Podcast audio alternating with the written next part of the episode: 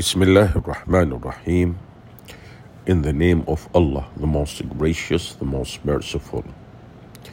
Four key skills for the next generation of leaders. By Sunata Malhotra. As we move to a hybrid model of working, leadership skills will, will also need to evolve. Learning and development teams will need to focus on four key areas of training to ensure they are properly equipped for the job.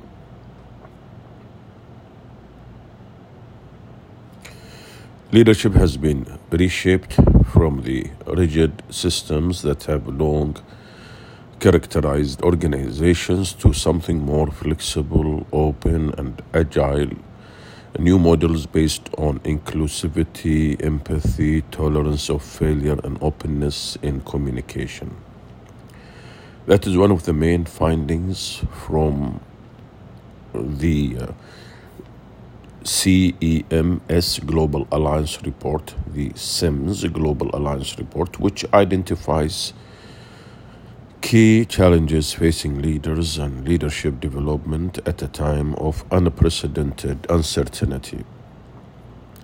Within these new ways of working, there is a great opportunity to train innovative, self motivated, compassionate decision makers who can lead change during this storm while bracing for the next. Major research conducted for the report found that for 87% of respondents, COVID 19 has profoundly affected business and teams in the following ways. One, new markets, a shift from global to local. Two, new ways of communicating from face to face to digital. Three new ways of working from fixed to flexible, office to anywhere. Four new attitudes towards work from tried and tested to agile and resilient. Effective leadership is critical. Effective leadership is critical. For these new ways of working to be positive, leadership must be effective. Across the board, respondents spoke of a need to balance traditional leadership qualities with more human characteristics. While things like strategic vision and focus on results remained important, other qualities such as empathy, the ability to communicate, and resilience in particular were more highly valued than before. Organizations and leaders must build psychological safety for their people to be their best selves and thrive under pressure. they must embrace a culture where learning from failure is seen equally as valuable as learning from success where people are empowered to experiment, to try new approaches, to build new skills, and to accept responsibility without blame. The learning and development response, the L and D response. Within these new ways of working, there is a great opportunity to train innovative, self motivated, compassionate decision makers who can lead change during this storm while bracing for the next. In order to do that, learning and development professionals must 1. Empower learners as co creators in their development. The moment learners co create their development, it ignites curiosity and spurs them on to learn something new. Ultimately, it is about creating a whole learning process rather than just training by asking what kinds of capabilities the organization wants to build and then designing alongside your teams. When thinking about co creation, I ask my students to firstly consider purpose, what is important to them and why. Drawing on that purpose, they can decide what it is they want to learn and create. In addition, encourage learners to proactively seek opportunities and never stop studying. For example, they could become a mentor or put themselves forward as one or take additional free courses offered by educational institutions around the globe. Constantly question them. Now you know what you want to learn. Constantly question them. Now you know what you want to learn. What experience do you need to get you there? Guide them towards opportunities within the company to build the skills and experience outwards rather than upwards.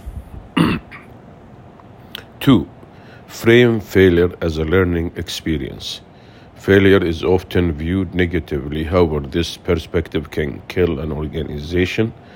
Encourage employees to consider how even the most daunting experience can help them grow versus instilling fear of failure.